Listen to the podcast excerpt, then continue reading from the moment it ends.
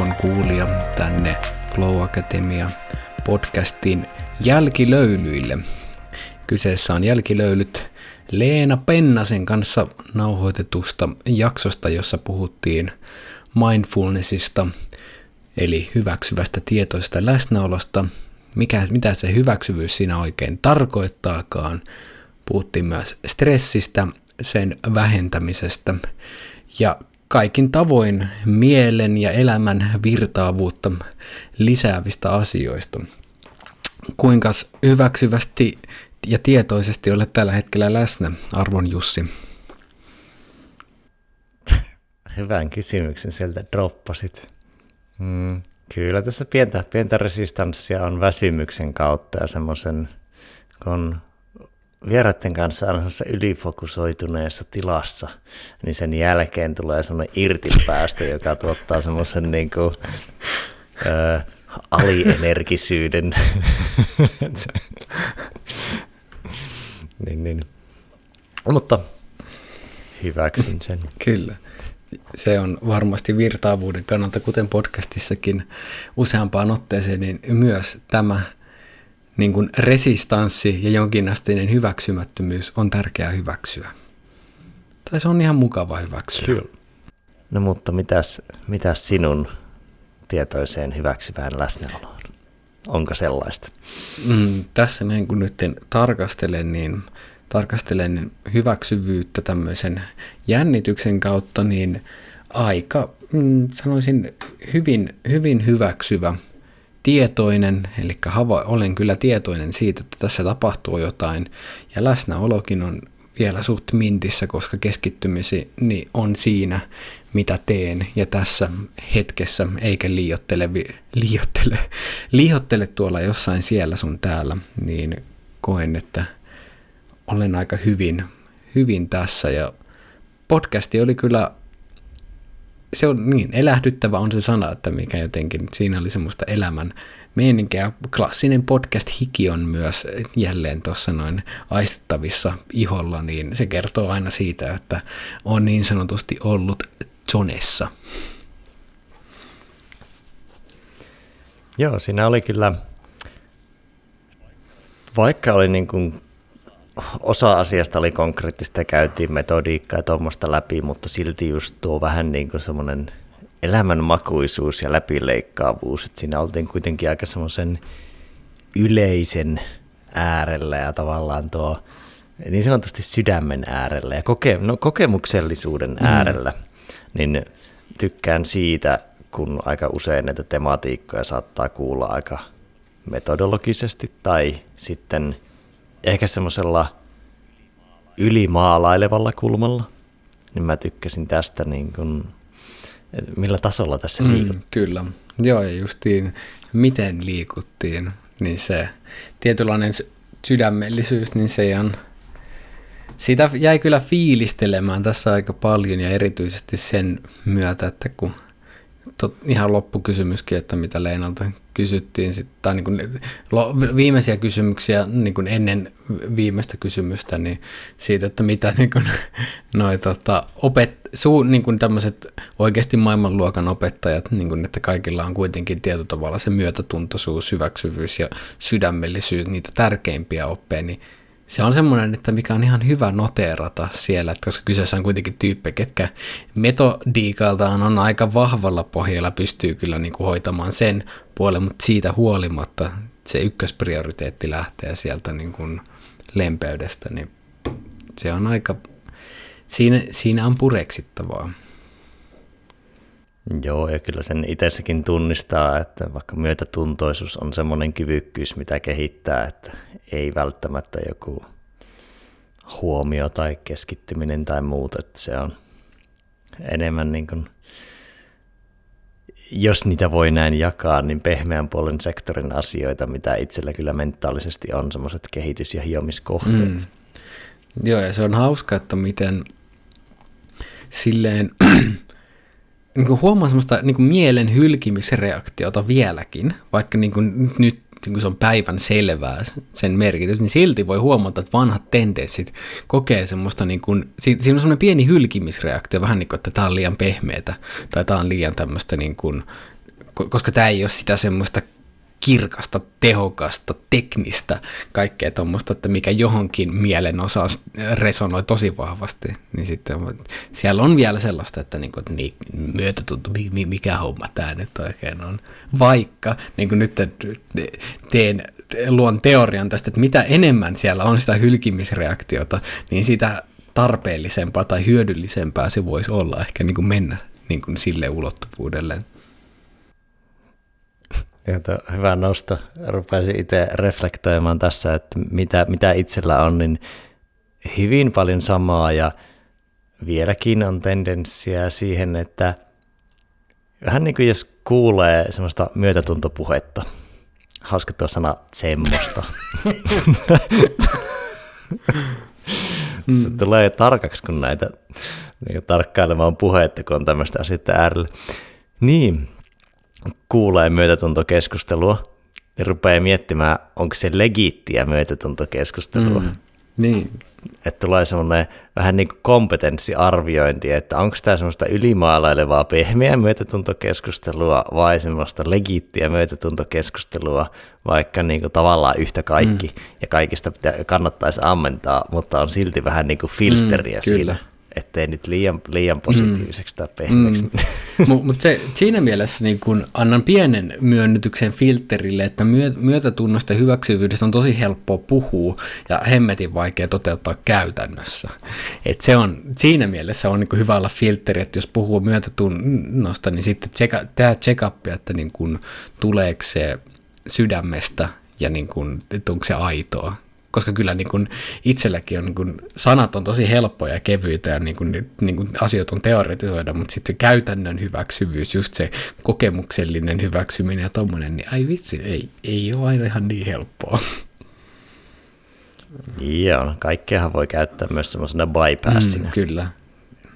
Että sillä pystytään, sen varjolla voisi sivuuttaa jotakin, mutta joo, pitää, pitää tarkkailla omaa suhdetta suhdetta tiettyihin termeihin tai keskusteluun. Mm, kyllä. Mutta mitäs jäi jaksosta päällimmäisenä mieleen?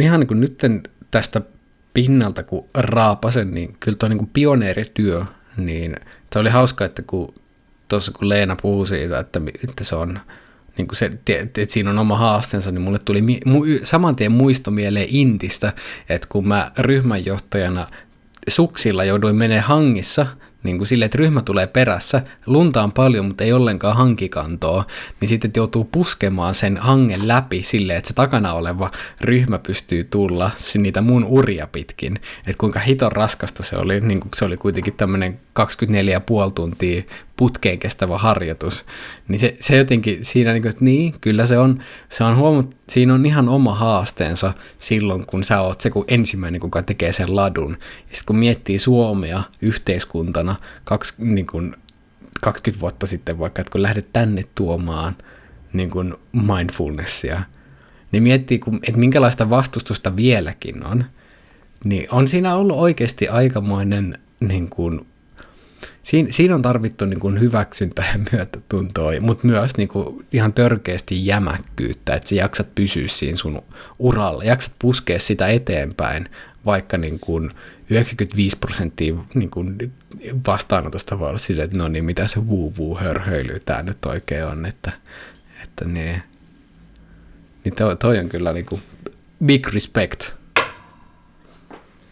Joo, ja siinä tuli mieleen, en sitten ottanut sitä puheenvuoroa, mutta just sekin, että kun sä teet pioneerityötä, niin sitten, jos sitä ei tee silleen ihan sokeena, että minä vaan uskon tähän ja mä vedän tätä mm. linjaa, niin koska siihen liittyy omia, omiakin epäilyksiä luontaisesti, että sä oot itsekin vähän, sitä tarkkailee itsekin, onko se asia, mitä vie eteenpäin, että onko se nyt legiittiä, ja on semmoista myös tervettä skeptisyyttä, mm. ettei nyt vaikka skaalaa tai yritä viedä eteenpäin mitä tahansa. Mm, kyllä.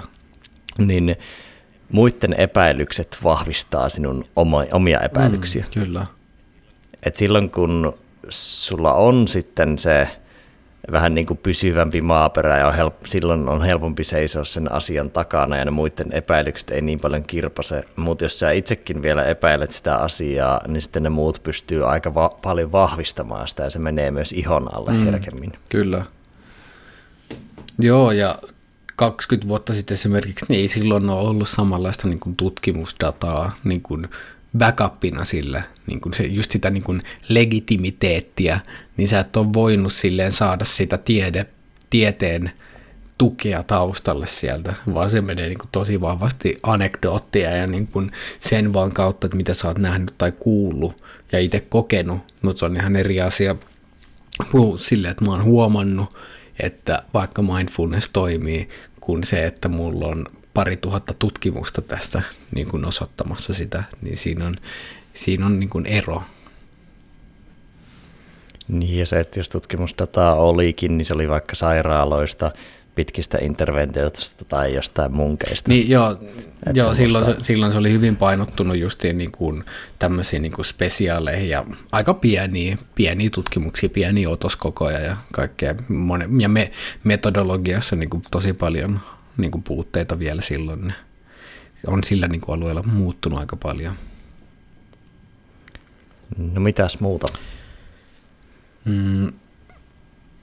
No toi on toi, toi kokemuksellinen versus tarinallinen minä, niin se on kyllä niin kuin, se on siisti teema, se, se on hauska, että miten tuolla niin kuin, olin to, tota pohtinut ja mä muistan, että olinko mä niin kysyä, mun täytyy katsoa, että oliko se mulla tuolla kysymyslistallakin tästä näin, niin se oli siistiä, että se, kuinka se nousi, itse asiassa tuossa nousi tosi monta teemaa, mitä oli ajatella, että no niin, tästä voisi kysyä, mutta sitten ne kehkeytyikin sieltä niin kuin spontaanisti, niin se on aina siisti juttu, mutta kyllä se justiin se itsen hyväksyminen, niin mitä se tarkoittaa? Tarkoittaako se sitä, että sun pitää hyväksyä joku tarina siitä, että niin kun minä olen tällainen, että mä yritän hyväksyä tämän jonkun tarinan ja niin kun, että minun kuuluu tämmöisiä ominaisuuksia, vai onko se itsen hyväksymistä sen kokemuksellisen itsen, eli se käytännössä sen, että mitä sä koet nytten, niin pystyt sä hyväksyä ja sen ilman, että sä niin kun vastustat kamppaille tai niin kun pakenet sitä, niin sen merkitys on aikamoinen. Niin se kyllä jää aika niin kun vahvasti mieleen. Joo, tämä on joskus pari viikkoa sitten nostit, nostit tuon pointin esiin meidän keskusteluissa, niin se jäi silloin mieleen ja just silloin jäin pyörittelemään myös sitä, että mitenkä ihmiset rakentaa paljon semmoista ideaalia itseä ja sitten peilataan sitä hyväksyntää siihen ja jäädään, myös silleen jumiin siihen niin, että jopa se kokemuksellinen hyväksyntä jumiutuu siitä, mm. että ollaan siinä narratiivijumissa mm, ky- niin vahvasti. Niin, kyllä.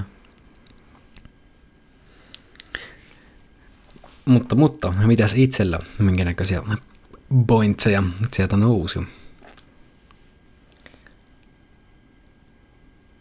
Hyvin monta mä voin vetää tästä rimpsun ja mä poimin siltä jotakin, koska kaikkia ei ehkä käydä. Se on hyvä pointtaus aina muistuttaa tuo, että se on mielen kyky, ei mielen tila. Mm. Koska se muuttaa suhdetta siihen läsnäoloon. No sitten pointtasin tuossa uuden termin, jota voisi hassutellessaan käyttää, flowfulness. joka on kykyä päästä flowhun, ei, ei vain tila. Et niin kun kykyä luoda omaa suhdetta maailmaan niin, että mm, voi virrata. Kyllä. Sitten päissään oleminen on loistava termi, mm, yep. koska se viittaa tähän meidän paljon käymään järki versus tunne kautta keho. Tai ei ehkä versus, mm. mutta kuitenkin tähän vähän niin kuin jaotteluun, että ihmiset aika paljon pyörii siinä järjen, järjen maailmassa, mitä puitiin ainakin Maailmanpuu-podcastin jälkilöydyissä. Mm, tätä tematiikkaa paljon, niin tuo päissään oleminen on, se on suomalaisten juttu mm. monella tapaa. Että se, mihin Leena viittasikin, se vähän niin kuin suomalaiset on kyllä osa tavallaan no en mä tiedä osaako edes, eivät osaa orientoitua siihen päihtymiseen ja päissään olemiseen kunnolla, mutta sitten just työelämässä, miten omassa työssä näyttäytyy tuo päissään oleminen ja se päähän meneminen ja se kognitiivisten ratkaisujen hakeminen kaikkeen, hmm. niin se on, se on oikein hyvä, hyvä nosto. Sitten poimin kuuden sekunnin säännön. Se on siisti, josta tuli mieleen semmoinen leffakohtausmainen ajatus siitä, että, että kun jossain leffoissa yleensä käytetään joskus aikaa niin, että kuvataan jonkun kasvoja ja se katsoo kaukaisuuteen. Just katsottiin puolison kanssa Lord of the Ringsia tuossa ja sitten Legolasin kasvoja vähän niin kuin kamera nuolee niitä kasvoja ja se vaan katsoo kaukaisuuteen tyhjyyteen silleen hetken. Niin tavallaan vähän tuli sama niin kuin visuaalinen mielikuva siitä, että kun pysähtyy, niin jää vaan siihen hetkeen vähän kuin leffakohtausmaisesti, tekemättä siitä siis yli mitään leffakohtausta, vaan on niin kuin vähän semmoinen, en osaa kuvata mitään, mutta jätetään tähän. Mm. Mä veikkaan, että kuulijat saa kopiin, että mitä se leffakohtaus kasvoihin voisi tarkoittaa. Mm, kyllä. Niin, kyllä tämä mietin omasta näkökulmasta, niin kyllä se, että joskus pysähtyy, pelkästään se, että pysähtyy jonkun asian äärelle, niin siihen tulee semmoisia leffakohtauksen tunneelementtejä tai semmoisia, että kun sä oikeasti pysähdyt hetkeksi aikaa, katsot auringonlaskua tai jotain, niin kyllä siihen tulee semmoista syvyyttä, minkä, minkä on ehkä voi joskus aistia leffoissa, mutta sitten voi aistia sitä omassa elämässään, mutta se vaatii myös sen, että niin kuin, hei, pay attention. Mutta joo, no, noista niin kuin ehkä justiin toi päi, päissään olemisesta, niin siitä, siitä niin kuin linkitän siihen, mitä niin kuin Leanakin sanoi justiin niin kuin ajattelusta aisteihin, niin se on aika siis niin kuin hyvin yksinkertainen, mutta hyvä semmoinen ihan tsekkaus, että missä mun huomio menee, missä määrin mä tiedostan tällä hetkellä ajattelua ja missä määrin aisteja. Niin sitten voi huomata sen, että hei, että niin kuin, okei, mun tietoisuus koostuu tällä hetkellä pelkästään vaikka ajattelusta. Silleen, että, niin kuin, että missä täällä niin kuin aistitasolla oikein mennään.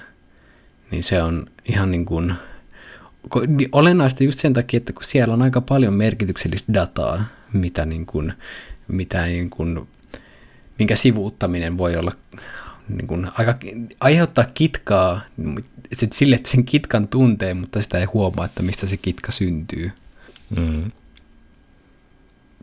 Ja niin, siitä niistä niin kuin, tiedollisista ratkaisuista, niin se on silleen, paljon mietin tuon podcastin aikana, mitä sitten en siihen vielä silloin niin paljon tarttunut, mutta se on niin hyvä, kun voi ajatella sille, että no tämmöinen tieto ja järkevä analyyttinen lähestymistapa, että se on, se on paras tapa, että sillä tavalla me saadaan niin kuin kirkkain, kirkkainta tietoa ja niin kuin se, on, se on parasta, mutta niin kuin sit kun miettii va- sitä semmoisen vaikuttavuutta, niin kuinka paljon ihmiset tietää esimerkiksi, miten tulisi elää, kuinka paljon joka, moni voi huomata omassa elämässä, että mä tiedän kyllä, että mitä pitäisi tehdä, mä tiedän, mutta mä en silti tee, niin se semmoisella niin kuin pelkkä tieto, jotta se muuttuisi toiminnaksi, niin se ei, se ei vaan riitä.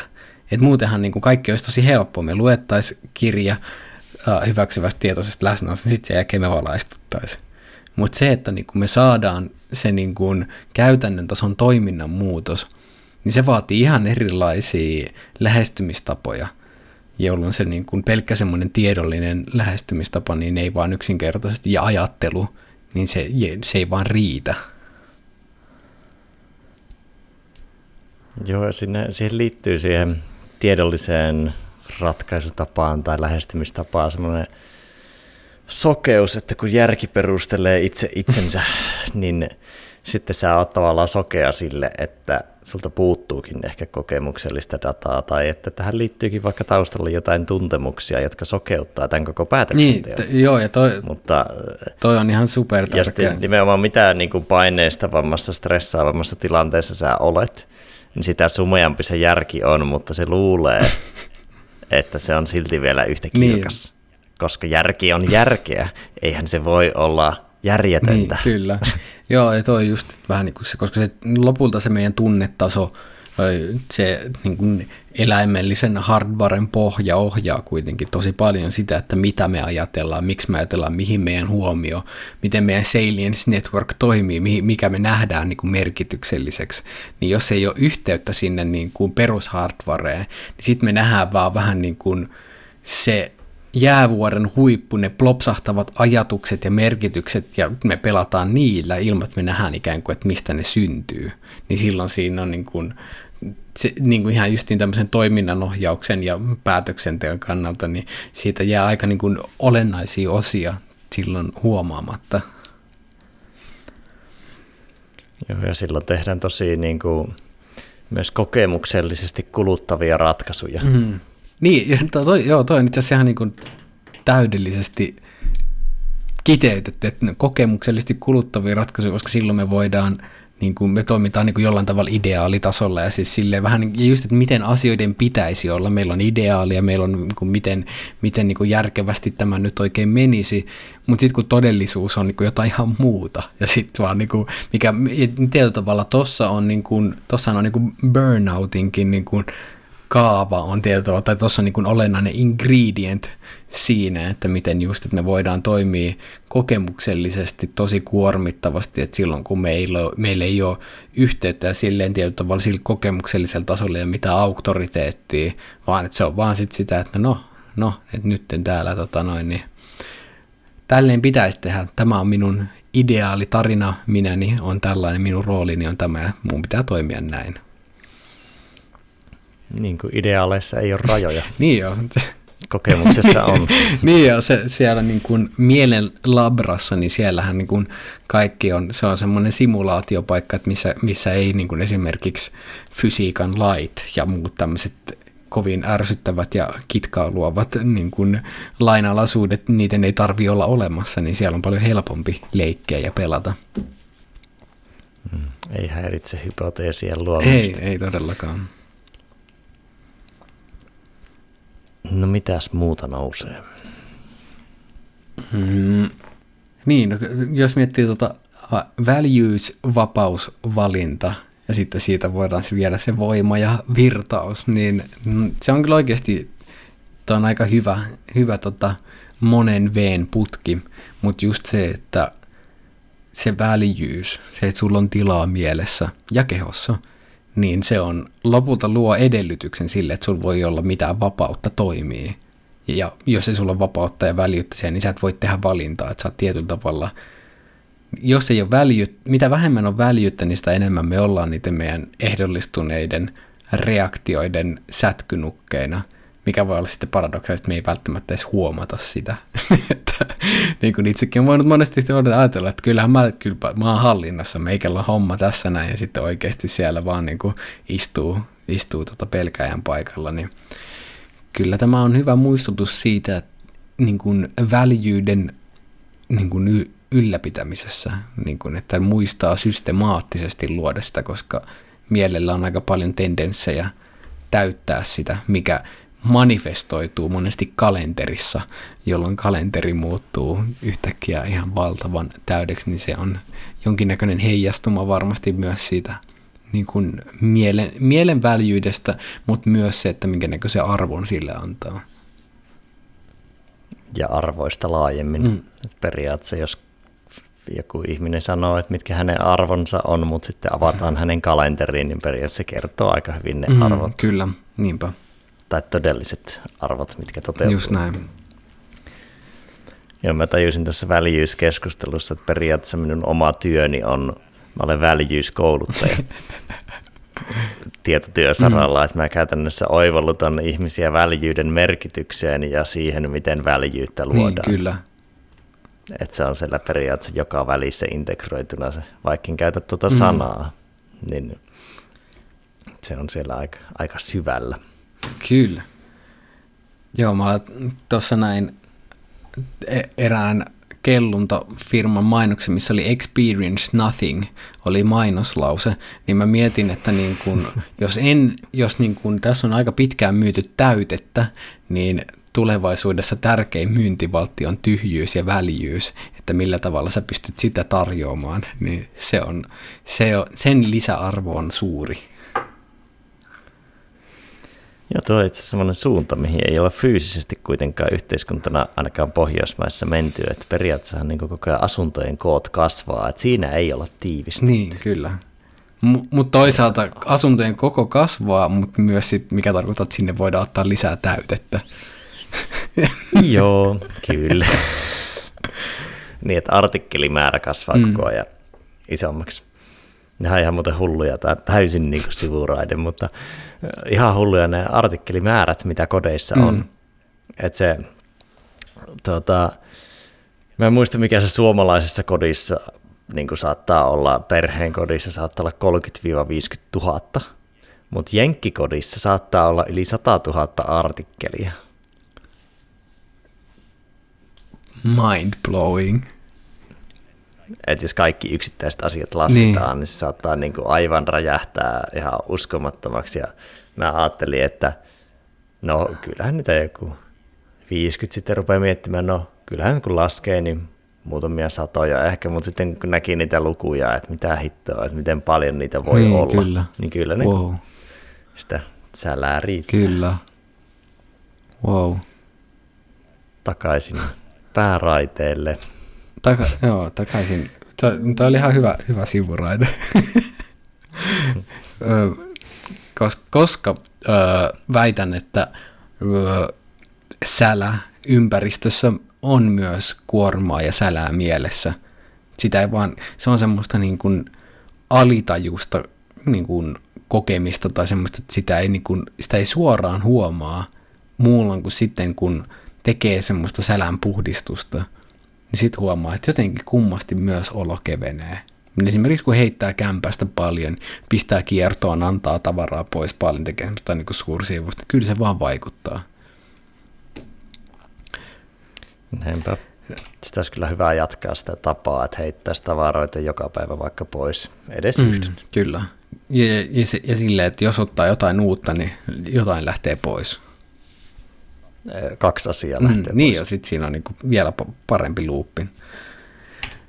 Kyllä. No, tota, kello alkaa näyttää sen verran, että mm, loppu lähenee. Onko vielä jotain, mi- mitä haluaisit nostaa? No kyllä tuo, minkä ympärillä paljon pyörittiin, niin tuo hyväksyvyys on, on hyvin olennainen nosto itsellekin tähän niin kuin ylipäätänsä mindfulness-keskusteluun sen keskeisyys plus sitten ihan jo, niin kuin se flow-sidonnaisuus, mm. mihin vähän viitattiin. Kyllä. Et loppupeleissä se väljyyden kokemus tulee myös hyväksyvyydestä. Joo, kyllä. Et se on tavallaan aika iso elementti, ja se väljyys semmoisena olemisen kokemuksena mahdollistaa sen hyvän tekemisen virtaavuuden kokemu- kokemisen, mm. koska tekeminen lähtee olemisesta. Kyllä, jep. Joo, toi on kyllä ihan mega on point. Ja semmoinen, että mikä itsellä on ihan käänteen tekevää, niin kuin just, että miltä se tuntuu.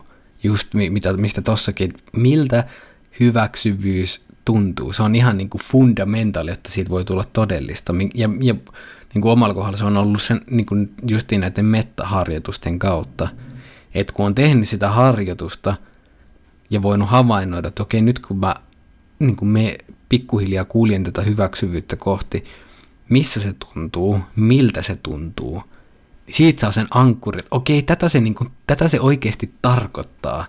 Ja silloin sen pystyy myös niin kuin palauttamaan ja sä pystyt yleensä ylipäänsä monitoroimaan sitä, koska muuten on, niin kuin, kun ei ole sitä ankkuria, niin sitten on vähän vaikea silleen, no kuinka hyväksyvä mä oon, onko mä nyt hyväksyvä, kai, kai mä oon hyväksyvä, mä oon, mä oon ajatellut, että mä oon hyväksyvä, mä teen tätä meditaatioa ja siinä pitää olla hyväksyvä, niin mä oon hyväksyvä.